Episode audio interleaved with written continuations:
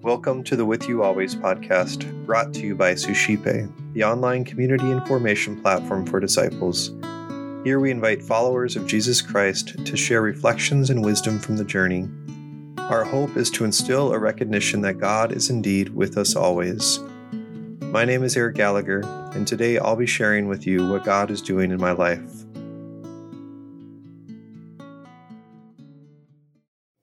So, one of the fun things that my son and I have done in the past is we've gotten those Jelly Belly uh, jelly beans that are, they come in this kind of gag gift.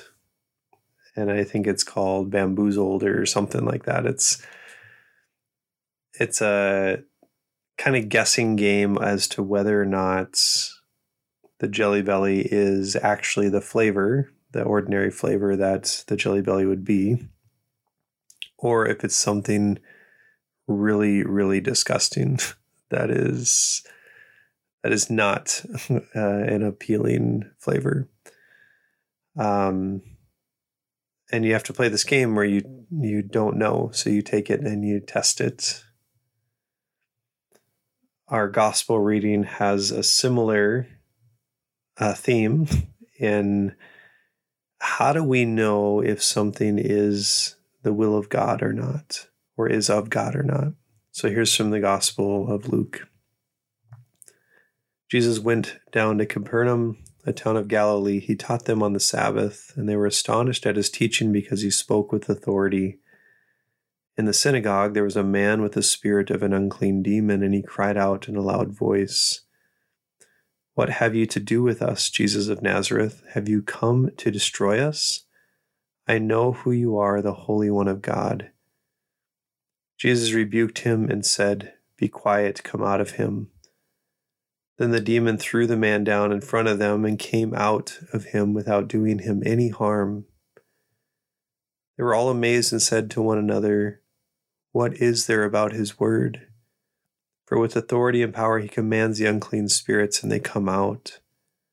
And news of him spread everywhere in the surrounding region. So, in this passage, Jesus has the power and the authority to acknowledge what is good and what isn't, and the power to cast out the bad. And we find in our in the first reading for today uh, from First Corinthians, it says, no one knows what pertains to God except the Spirit of God.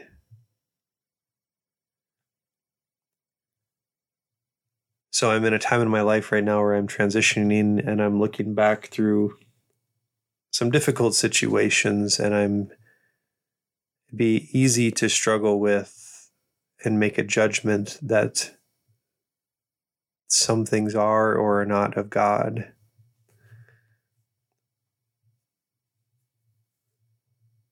but in one of my favorite texts uh, by Father Wilfrid Stinissen, Into Your Hands, Father, everything becomes good when it's touched by God. Right, so God can take something that has both good and bad in it, and by his very touch, he can make it all good. And it's him who does that. And, and we have to learn to be present with, to contain the Holy Spirit in our life, so that that power and that authority and that discernment in our own hearts can be realized in, uh, in and through us. It doesn't have to be a guessing game. When we live as people of faith, we can take a step back and know that even if something is challenging, that in God's hands, all things are good. And that's literally what happens in the scripture passage is Jesus rebukes this demon, casts him out, and makes all things good. And people see that goodness and it begins to change the lives around him.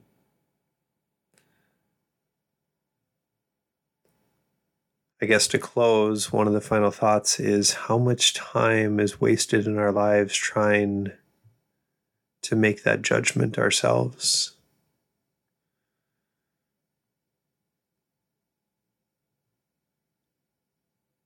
And even in our first reading today, it says a man can even accept something as the Spirit of God, and it might seem foolish, and he cannot understand it.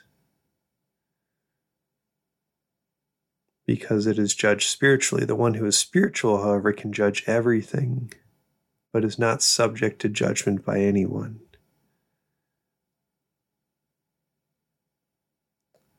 we can't trust our own instincts. We don't know what's good for us. We don't know the extent of God's plan for our lives. So we must have the mind of Christ, become like Him, follow Him as His disciples. And through that, we begin to obtain the power and the authority through Him to come to a full understanding of all things. Let us pray. Lord, fill us with your love and your life today. Humble us, take away our pride and any thought that we must know and do things on our own. Let us never be separated from you. Guide us in all of our ways. Give us the mind of Christ. We ask this in your name. Amen.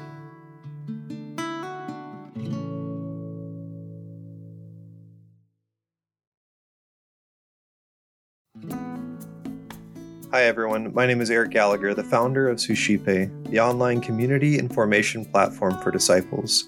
I wanted to take a moment to thank you for listening and also to encourage you to check out our online community at suscipe.co. That's S U S C I P E dot C O.